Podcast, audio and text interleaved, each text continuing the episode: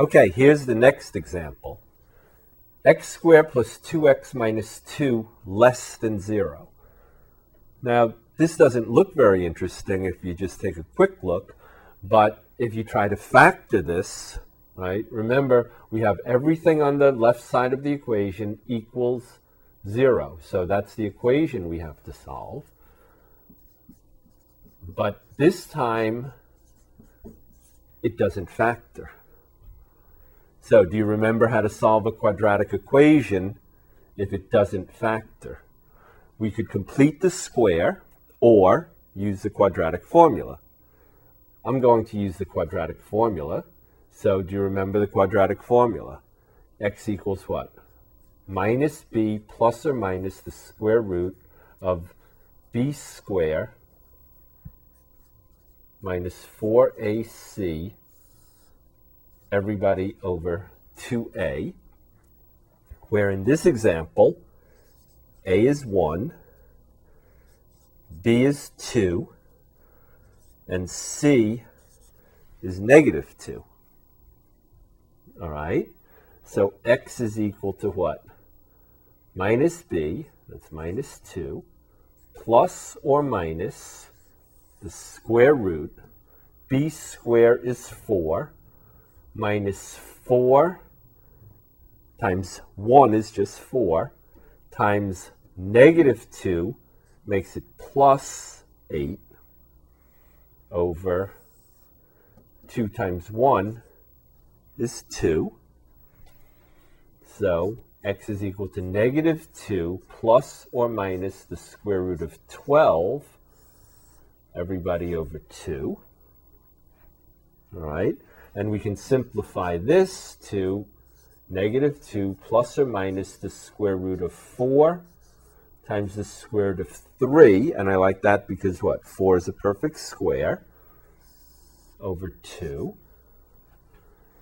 So x is negative 2 plus or minus 2 times the square root of 3 over 2 and I can then divide everyone by 2 and get negative 1 plus or minus the square root of 3. And I'll just write them as separate answers. So x is negative 1 plus the square root of 3, or x is negative 1 minus the square root of 3. Now, we need to know approximately how much these are for our number line. So negative 1 plus the square root of 3. The square root of 3 is about 1.732. So negative 1 plus the square root of 3 will be approximately 0.732 and negative 1 minus the square root of 3 will be approximately negative 1 minus 1.732, or approximately negative 2.732. All right? So step 3 is to draw our number line and put in our x values. Of course, this has a denominator of 1, so there is no value of x that will make the denominator 0, so we don't have to worry about that. And we have what? Negative 2.732, or negative 1 minus the square root of 3, and that creates a 0 value for the left side of the equation, of the inequality. And we have 0.732 or negative 1 plus the square root of 3. And that also creates a 0 for the left side of the inequality. All right, and this time we have three regions. We have region 1, region 2, and region 3 and we could choose what? x equals negative 3, x equals 0, and x equals 1. All right. So in region 1, we were looking at our test value. x is negative 3. All right. And if we look at x squared minus plus 2x minus 2, x squared, so it's negative 3 squared plus 2 times negative 3 minus 2. So that's 9 minus 6 minus 2 is 1. And 1 is certainly positive, or 1 is what? Greater than 0.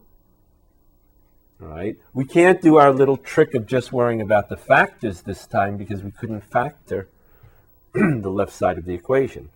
So region 1 is what? Positive. And we can look at region 2. We decided to test x equals 0. Well, that's easy. If x is 0, we just get what? Negative 2. And certainly negative 2 is less than 0. So we get a negative region 2. And then region 3, we decided to test x equals 1 and that one's also fairly easy. If x is 1, we get 1 plus 2 minus 2 is 1, and 1 is greater than 0. So region 3 is also positive.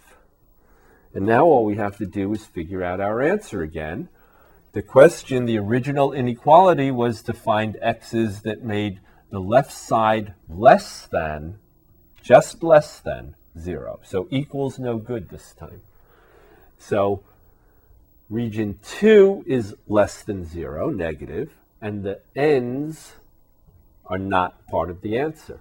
So the answer is what? I'll write it with the uh, less than notation. x is between what? Negative 1 minus the square root of 3 and negative 1 plus the square root of 3. Strict inequalities, no equal signs.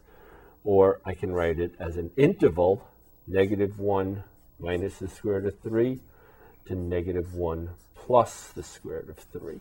Okay? So we have both notations. All right.